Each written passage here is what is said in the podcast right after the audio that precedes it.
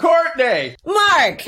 Hey, girl. Hey, how you doing? Hello. Um, hey, Yes. I am so glad uh, that. Wait a second, you're paused. Wait, what is going? Okay, there you are. There you are. All right, now we're good. I am so glad that you're on that pitch. Uh, we first talked like what a month ago, and now we're on a call now with a placement. So like, what the hell? You're killing it. So it was crazy. Like I actually got my first uh, track, the first track I submitted. It was the first lo-fi song I'd ever created, and uh, I got it pitched, and you know, got it placed. So I was really excited. Like even before our meeting, I had it placed. All- so like, all of our all of our lo-fi and ambient clients right now are just like extremely hungry for uh and the, it's just it's just been such a treat for the whole crew. I'm just so happy. So um anyways so uh i want to talk about you your career everything. When we when we chatted we had a very nice chat when uh, we had our welcome call. Talked about music real estate everything and uh, you know, I just want to kind of talk about like your story in music, your career, everything. Um, where, firstly, where are you from? so I I hate and love that question because I was born in Jacksonville, Florida, but I was raised in South Africa. And then when I was about, I graduated high school in Kingwood, Texas. So I was there for like a year and then Uh-huh. moved North Carolina, then Austin. So I've been in Austin for a very long time. And I guess Austin at years since like 2007. Um, so I just, I love Texas. So uh, it's all, you know, it's Um, it's funny because anytime somebody asks me like where I'm from, I also moved around a lot.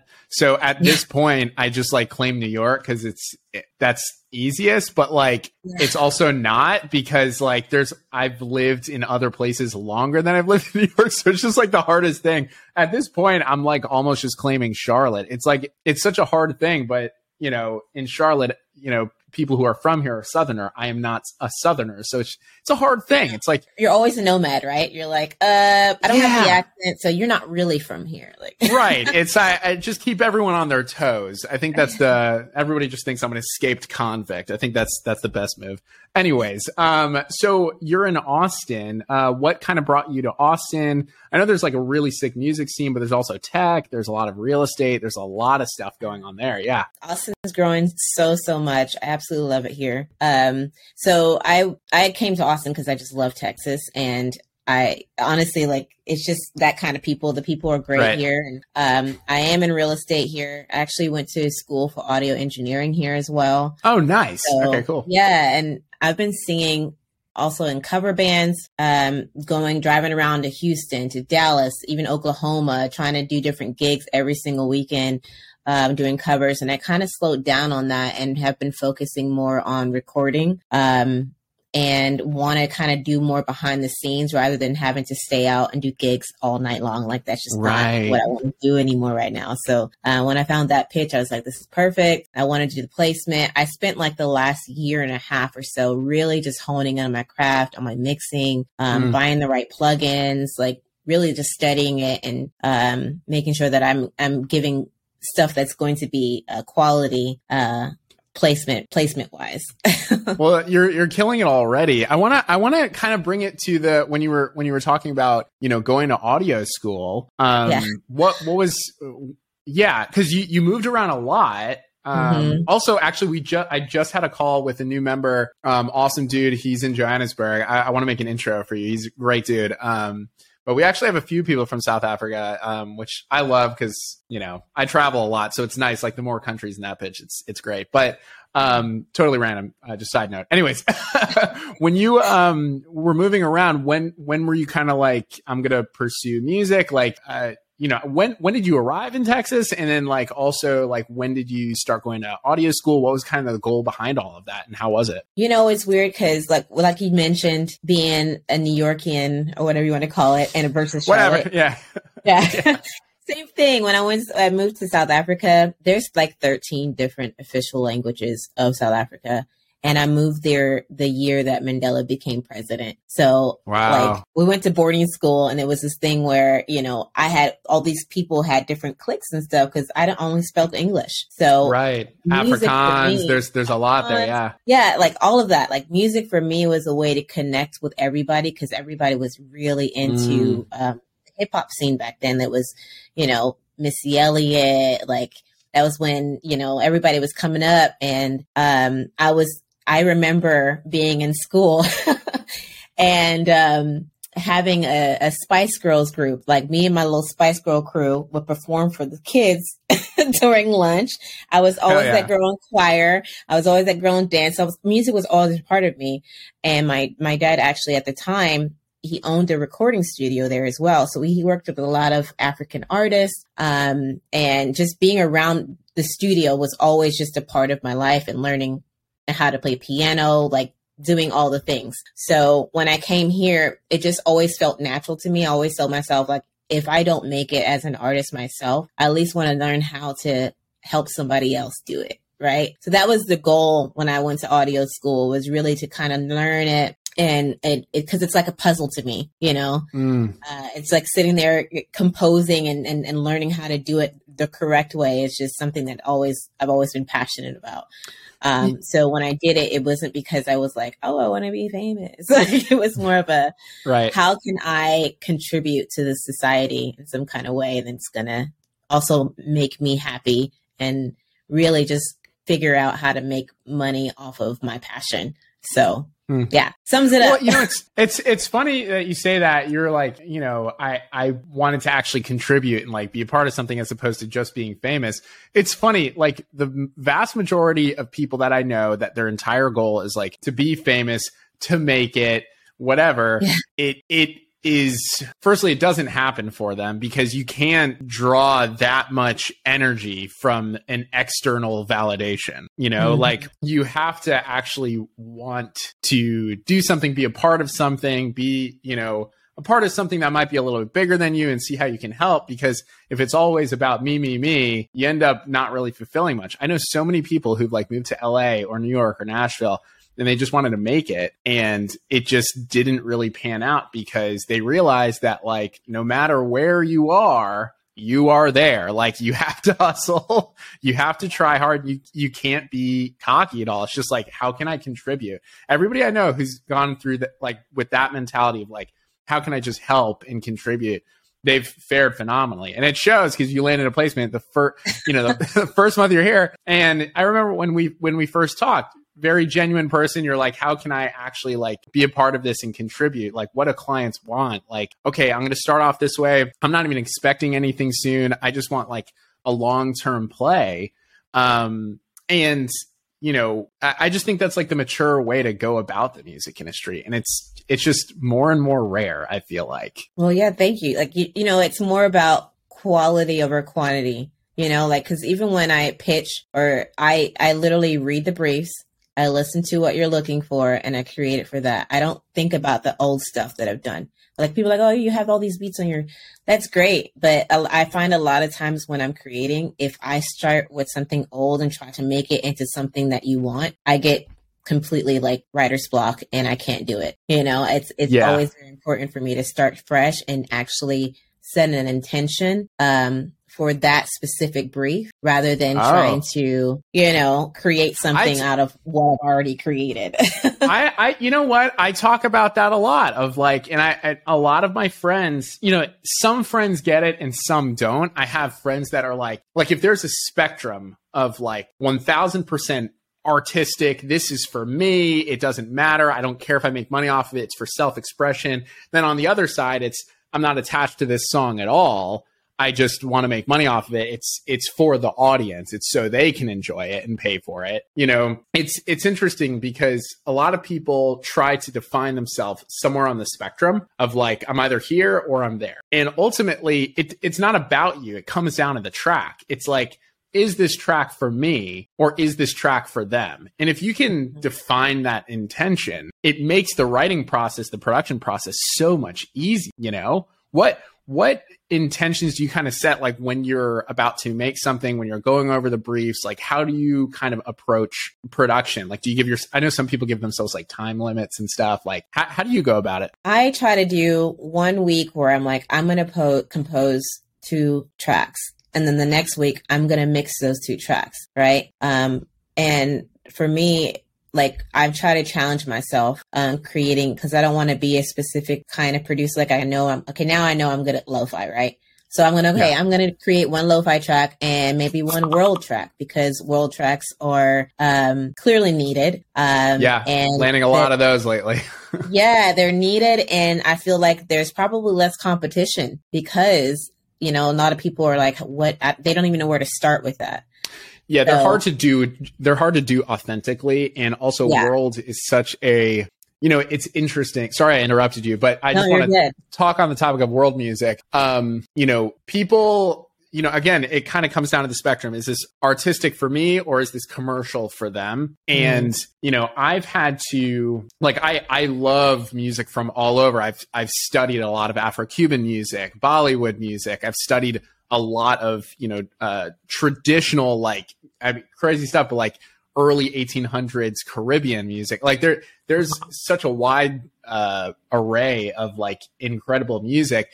Unfortunately, to Western audiences that are licensing music, you know, when when they think of like uh, like Egyptian music, it may not be um, what actually is hip in Egypt. It's like they're they're thinking of something that would go in a uh, you know what what is that like show that movie like I don't know 20 years ago or something? Uh not Aladdin but like there was another one. It was like uh Emperor's New Groove or something you know? Like yes that's or the, the Prince of Egypt. That Prince of Egypt like that yeah. that's what they're thinking of. It it you know sometimes it needs right sometimes it needs to actually be authentic but a lot of times it just needs to be what people think it is you know and mm-hmm. that that's kind of a hard thing. So when you look at world music, we just lump it all together, unfortunately, because sometimes people licensing music, they're not musicians. Musicians are like, you know, us producers, us artists, we study. Like we go to you went to audio engineering school, like you studied all these different subgenres and what they mean but like you know uh somebody who's licensing for youtube they may not know uh reggaeton like they they might not know uh subgenres chord pro- progressions makes specific sounds or this kind right. of key makes this kind but, of you know they it, don't know that it's like well it's like it, yeah it's like if you look at like music in northern india like they're they they want the the tablas but they don't want it in you know, five four. They don't want it in fifteen sixteen. So you have to yeah. do tablas, but in four four, because that's that's really how it's going to work well in because their audience they need to bob their head to it. So mm-hmm. that it's always an interesting thing of like how music interplays with other media. Because again, even if it's really authentic, how can you shift it for the for the buyer? And you have to know what who the buyer is. And that's yeah. that's the hard part, you know. So, anyways, uh, but you're doing a phenomenal job with all of that. Um, I I really appreciate you working so hard on this so far. It's it's been great. So, um, you got to Austin. You're playing a bunch of gigs. Um, how how is how is that? Um, I, I, you know I think it's really important in the music industry to learn when to pivot, or, and just in your mm-hmm. life when to pivot. Mm-hmm. You said you were playing a lot of weekend gigs. I did those before too. How was it, and what was your breaking point? So my I was in a 13 piece cover band. So we had horns, we had everything was live, tra- no tracks. So it was fantastic. We were doing private parties, weddings, and I was doing Friday, Saturdays every single weekend, driving back and forth to Dallas. Eventually, I got tired of that and I ended up moving to Dallas for a while just to focus on that. And yep. then I just got tired of singing the same song. It's, like, yeah, it's a lot. Literally for three hours straight, I'm doing Michael Jackson, Prince, Whitney Houston. Yep. Like, and I love all those artists. They're freaking classics. I love them to death, but I'm like, why am I spending this much time investing in, in somebody else's music? So right. I took a step away from that and started to really trying to focus on my own projects. And, um, you know, like this weekend, I'm performing at an art gallery here in Austin. Oh, that's um, amazing. Yeah. So just look, doing little shows here and there that are like, yeah. you know, one hour sets and just even though the pay, I don't do it for the money, right? You do it because I'm literally, you know, expressing and being right. able to share my gift for an hour and during, and not like at nine o'clock at night. Cause I'm like, over that. Like I want to be Been home there. by like 9 30, 10 o'clock. Like, yeah. So yeah, yeah, it's it's just fun for me right now. That's that's what makes it fun. Is to not necessarily rely on music for the money because I, that was the shift, right? So I I think I could sum it up. Even it, we might be on the same page here. I think I can even sum up what you said more nuanced. I like touring. I don't want to have to tour. That's the difference. Yes. Is like I like making money from my music. I like doing uh, this kind of gig on my terms, but I don't want to mm-hmm. have to do it. It's like mm-hmm. we, I'm sure we got like friends who like do cruise gigs their first mm. time, they're talking all about it. I'm traveling everywhere. It's amazing. By the third cruise gig, they're like, I got to get the fuck off this ship, dude. like, you know? Yes, but I did that. So I 100% agree. Like, you're like, oh, it, I, it yeah, it's like monotonous and exhausting and it takes the fun out of the whole it, point. It becomes a lot, especially like, cause I had, um, kind of like regular, like weekly gigs for a while. My background, like, aside from production is drumming. So like went to school, I went uh you know, for jazz drumming, went up to Berklee, and then I ended up getting like way more into production, but I was touring a little bit. When I was home, I would play kind of like weekly gigs. It could be like jazz gigs, it could be wedding bands, stuff like that. And if you're lucky, you can find a crew that gets it. You find like somebody who's managing the band who actually has their shit together, um, who is making sure that they get paid up at the end of the night. you know, but like, mm-hmm. I mean, I had gigs where I was playing for like three hours and it was a hundred bucks a person. And yeah. It's not, it's not just three hours of playing. You got to drive there. You got to set up. You got to pack up. You get home at four. The next day's fucked because you're exhausted. And it was like, I got a hundred bucks. I can't. Right yeah. I always tell people if you're going to do an instrument, do not play the drums because no, the drums have to show the, up first. They have no, to show the up thing first. Is, they got to show up for. It's the worst. And like if you know, the idea of like being a drummer, um, you know, everybody like I remember like when I like you know, I was like the nerdy Jewish kid, right? So like, you know, when I took up drums, my mom was like, "Oh, that's what's going to get him a girlfriend," right? Let me tell you, playing drums on a gig is the least sexy thing possible because you have to arrive there er, like 2 hours early, so you can't hang out with anybody in the day. And then all the gear's fucked up. If you're running the show, the electronics get fucked up and then you're handling all the logistics. You got to drive everyone. Usually the drummer or like the bassist is in charge of that. And then once the show is over, unless you have like a runner or like a roadie, which nobody does for the first 99% of their career, you got to pack up everything and you can't even talk to anybody after the show. It sucks. And you're really sweaty. It's the worst. Like tired. You're the most tired out of everybody. It's a, like, it it's just, not. Yeah, and then you have to also buy a car or a truck based off of that. Like, oh, I had you know a what I'm saying? You, like, you know why I bought a Mazda three hatchback because in the commercial it had a drum set in the back, and I was like, "This is for me." That's the and, one. and it, it's just like it's like I don't want a Mazda, you know.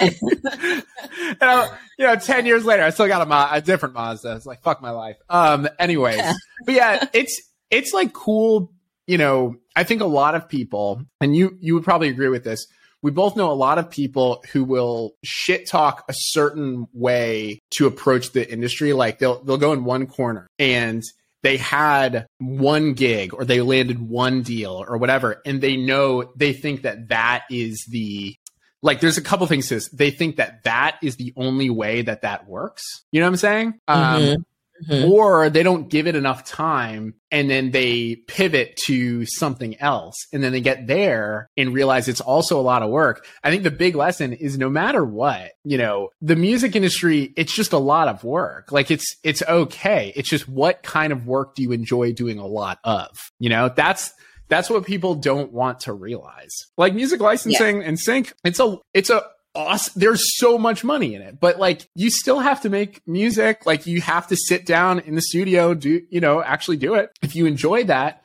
amazing. If you only like playing live and you hate being in the studio, don't do sync. Like, because you're not going to, you know, I, I, one of my friends, he's like a, a touring, uh, he's, he plays like a bunch of cruise gigs, doesn't know how to record himself or anything. He's like, should I get into sync? And I was like, fuck no. You are like, you don't even have, understand GarageBand, bro. Like, and you have no internet. You can't upload anything. Like, don't. Yeah.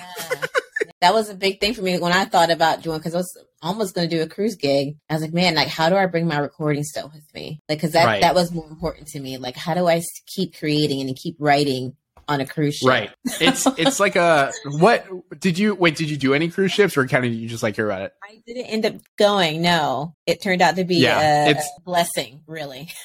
Yeah, well it's it sounds lovely, but like you're playing like five or ten gigs a day for like um you know a couple weeks. It's exhausting. that sound I don't want to stand up that long. No, like I don't want to stand up that long. I want to I've, I've always told myself I'm never going to have another job where I have to literally stand up and run around the entire time. I'm not doing it. Yeah, it's, it's not the move. So, I mean, s- speaking of being absolutely exhausted, you ended up uh, pivoting.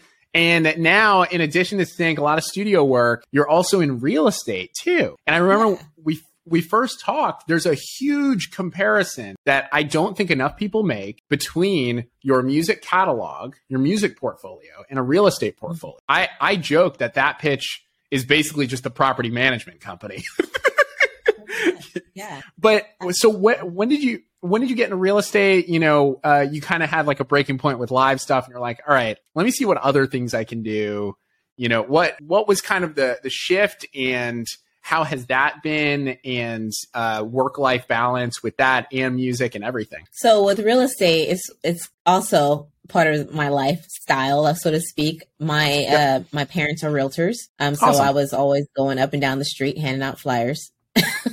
for Hell yeah. when I was in high school, uh, marketing for them, and then my mom's also an investor, so she's always been able to find good deals and deal with something. So it's something I was always into. Um, but it kind of it helped me because I started with because I was doing at the time weekend gigs, but I was also had my real Mhm. estate license, so I was at the time doing apartment locating because I was like, okay, let me post ads here and there, Yep. find people's get a- apartments, and Kind of get a commission Yes. for each one you place. Yeah, yeah, that's great. yeah, yeah.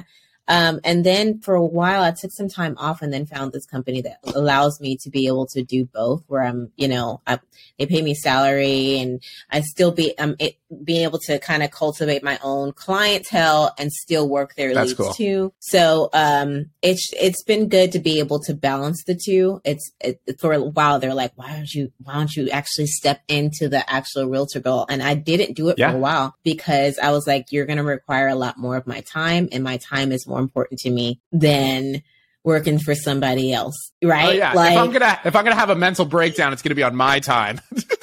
right? It's to be doing something that I want to do. Thug Thug Life chose us, Cortney. Yeah, you know what I'm saying? Like, yeah. But anyway, I finally stepped into the role and um, I've been killing it and loving it because I've been able to create that balance and, you know, of That's great. having the time for me because I found that if I don't put it on my calendar, it doesn't exist. Like, I don't set well, that- I have to go, okay, from this time to this time, I'm creating, you know, Yep. Nothing else matters. Yeah, I, I try to kind of look at my entire life as just a series of appointments at this Yeah. point. I, I don't even say like I'm booked or it's on my schedule. It's just like, oh, I have an appointment. Even if it's like a meeting or something, or like I it's like working, Working out, out. or Work it out, it's like exactly. I, I I have an appointment because if I treat it like I have to go to the fucking doctor's office, I'm gonna go. But if it's like, oh, I'm gonna lug around weights and punch a bag for an hour, that sounds exhausting. It's it's seven a.m. You know, like, Yeah.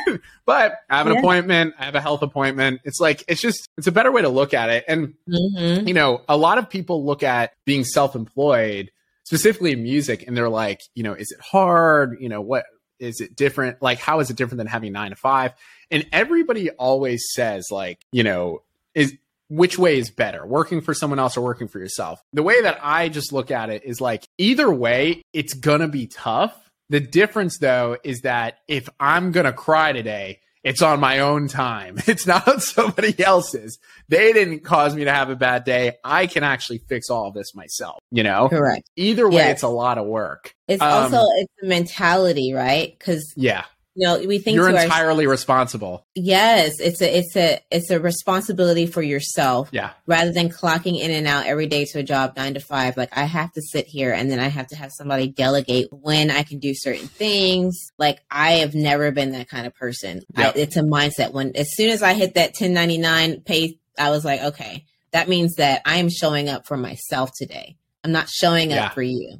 Right. I'm showing up because I want to be here. And that Yeah. to me is such a such a pivoting moment in life when somebody gets that go, I'm showing up for me. So, you know, I don't know. I Yeah. think that's important to It's- always have that mentality. It's funny because you were saying that your parents were realtors and you were handing out flyers. My mom was a piano teacher, and so anytime we would move, I would we would be handing out flyers to every single mailbox. We'd like stuff. I think it's actually pretty illegal at this point. It was probably illegal then, but we still did it. Right. Yeah, it's like who cares? Like uh, I, I gave advice to somebody recently and I was like, yo, like if you don't know how to run ads, just like go to Staples and print like a thousand things. Like it probably costs you like a hundred bucks or like 50 bucks. If you get like three students to sign up, great. And he was, and he was like, dude, are you saying I should do illegal shit? I'm like, what do you, chill the fuck out, man. Like it, you're trying to give people guitar lessons. Like chill out. Like you're actually giving to society when you think about it. You're letting Every- them know every- that yeah Go and ahead. the thing is like the way to that i view marketing and you probably do this in, in real estate as well marketing is only icky if you think you're actually selling something to someone but if you mm-hmm. genuinely think you can help them by letting them know about what you do then you're doing a disservice to keep it to yourself. Like for that pitch i fundamentally pe- think people are morons to not be on that pitch because it's like this is a massive opportunity. Like when in the in the music industry can people get a 100% of their licenses? Like that's there's so much money out there right now like you're a moron for not trying it or at least giving it a go you know right. um but because you're stuck in that why- whole old school way of thinking of making money. Yeah. right? There's You- only one way. I'm like, no. money is is okay as long as it's helping somebody. It's only like bad Right. when you're like one of those like asshole like salespeople that doesn't care, you know. But yes. Anyways, um, we talked about really quick uh, before we actually before we listen to your track. Um, I just wanted to make a quick point of comparison. We talked about it on our first call. Um, Mhm. but just so anybody listening, um, music, your music portfolio is very, very similar to a real estate portfolio. You can sell a house, you can sell a song, you can rent it out, you can get it licensed, and you can build the equity in the home. You can build the worth of that home over time if you sit on it. It's no different than collecting royalties. And the way that music publishing and music rights are working, why you hear about like, you know, people signing a $100 million deal or Justin Timberlake, you know, his rights for $80 million or whatever. In real estate, if you buy a property, right, you buy it like if you buy a commercial real estate property, like a skyscraper, right? What's typical is people buy it for like a 10 or 20x evaluation. So if it's doing like a million a year, you buy it for 20 million or what, whatever it is, right? Um, it's the same thing in music with royalties. Instead of rent money, you're getting royalties. And so if you're making a lot of royalties and you have a catalog of music, it could be one song, it could be 10,000 songs that you make. They're all bringing in pennies, dollars, tens of dollars, hundreds of dollars, thousands of dollars, millions of dollars. It's the same thing. You can get an evaluation and then you can sell the rights to it. There are plenty, plenty, plenty of times where you should absolutely sell the rights to a track. It is the fundamental best reason or best possible scenario in some catalogs. Because if you make that back, you can then reinvest that money into marketing the rest of your catalog. You don't just sell it and sit. You sell it to get upfront cash, and then you can market the rest of your music catalog. And then you just build the work. There are bands out there that, just like a real estate portfolio, they build the worth of their music catalog through streams, publishing, whatever. It's all building up royalties. Then they sell it, and then they take that lump sum they come out with a new album and then they reinvest all of it into marketing that next album. And then they grow 10 times as big. Yeah. you're never going to hear it from them directly because it may not be considered cool or whatever. But i think it's fucking dope. Like it's so cool. Yes, I think the problem with a lot of artists is that we get so attached to our music that we're like, it, it's hard to because we want to share it. Right. We don't really want to share it. Like you know what I'm saying? well like not, we want to not give the every right song is the same yeah Right. yeah It's your baby. You're like, you created this. But at the same time, like, I guess you got to think a bigger picture of the bigger picture in that moment. Yeah, and go, I think okay, also, yeah, it's like there's two things, you know, like not every song should be treated the same. If you've worked on a record for like the past, you know, couple years and it's your baby and you love it, okay, like if you're getting emotional fulfillment out of that, you don't have to sell it. Like that's totally fine. Like Mhm. there's not, and that's why we organize everything in that pitch where if it's something that, you know, you've worked on, it's your personal music, you're singing on it, then put it in this catalog because the right the deals for that kind of music are different, you know? But Mhm. if it's just tracks lying on your hard drive that you're just cooking up, you shouldn't care if it goes Yeah. somewhere and just brings you in some cash. Like if it was just you're just making it for fun, like why not? You know? Yeah. Mhm. Like, I mean, all of the, I know, I, there's plenty of massive artists that have sold their right. Like, I mean, even DaBaby who's in Charlotte, I talked to this publishing company a couple months ago and they own a couple of his tracks. Like, it's just, they're all real It's estate business. investments. That's, it's business. Yeah. and, ju- and, and just like in commercial real estate, you don't start with a skyscraper, you know, Mhm. it's like you start with one, with one house, you know, and it gradually grows. And then you can reinvest and then you just build a portfolio over years and years. And that is the music industry. I want everyone to, everyone who's independent, I want them to start living in. It shouldn't just be for the big wigs at the top of Warner or Universal. It, Yeah. everybody should be able to build their real estate portfolio in music. And that's their music catalog. Anyways, I just wanted to bring that up because you're in real estate. We talked about it. I didn't want to fake it. the conversation and rehashing it. Just- Excited yeah, talking it's to just you, man, because it's like you're definitely inspiration for sure. So keep doing what you're doing. I appreciate you for sure. I'm just a I'm just a messenger girl. There there's just there's so much money out there and I'm like the I'm like the Yeah. the hype guy. It's like, "Hey, go collect, please, please." yeah. Anyways, let's let's listen to your track. Um again, I'm so stoked that you joined. Uh we should chat more. You're great. Um so let's listen to the track that just landed. Um and it is called let me pull this up. It's called Think of Me. We're going to listen to this track and then uh, we'll start wrapping it up, all right? All righty. All right, this is Think of Me.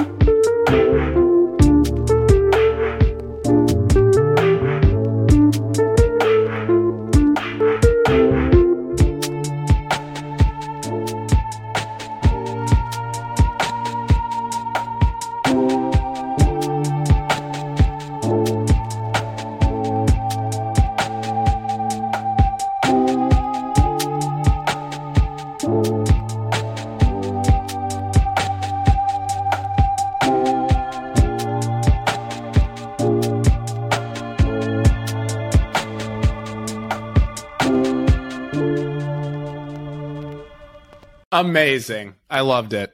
How uh, how long did it take you to make that? That was great. Uh, probably like a week. Well, That's I awesome. could probably compose it in one night, but the mixing time it always takes a little longer for me because I got to come back to it. That's that's been me too. Mix always always takes a while. It's like the actual writing and production that's not an issue, but mix I just like get so. A lot of times at this point, I'm just sending it off. I'm just like, please, someone else mix this because I'm going crazy. yeah, for sure. I noticed that myself. Like I, I gravitate, always gravitated towards so- sad songs and minor keys. Mm, yeah. Um, so I found myself like I don't know. I, I, it's great that I found a place where that actually works. yeah. Oh, so, I, yeah. I feel you. I feel you. Yeah. well, Cortney, um, two questions that I ask um, before uh, we wrap up our interview. Um, one thing, if if you could tell someone who's pursuing music, pursuing their career, pursuing anything in life, what's one piece of advice that you would give them? And then uh, is there anywhere people can find you online? Uh, you got any pluggables, stuff like that? Throw it in there. Okay. Wow. Okay. So I guess the advice that I would give anybody is to really just remember to show up for yourself. Um, and I, I have to tell myself that on a regular basis, but also really just to enjoy whatever it is that you want to do in that moment. Like if you're like, today is not the day to create, it's okay. But the next day, you know, you have that goal and intention, set your intention and show it for yourself. Love um, it. yeah. And then you can find me at CortneyHesse.com. My name is spelt without a U. so C O R T N E Y H E S S E dot com. Um, I do have an EP I just released a month ago called The Sound of Deliverance. So go check it out. Amazing. Cortney, you're the best. Thank you so much for your time today. Uh, and you. cool, we'll wrap it up.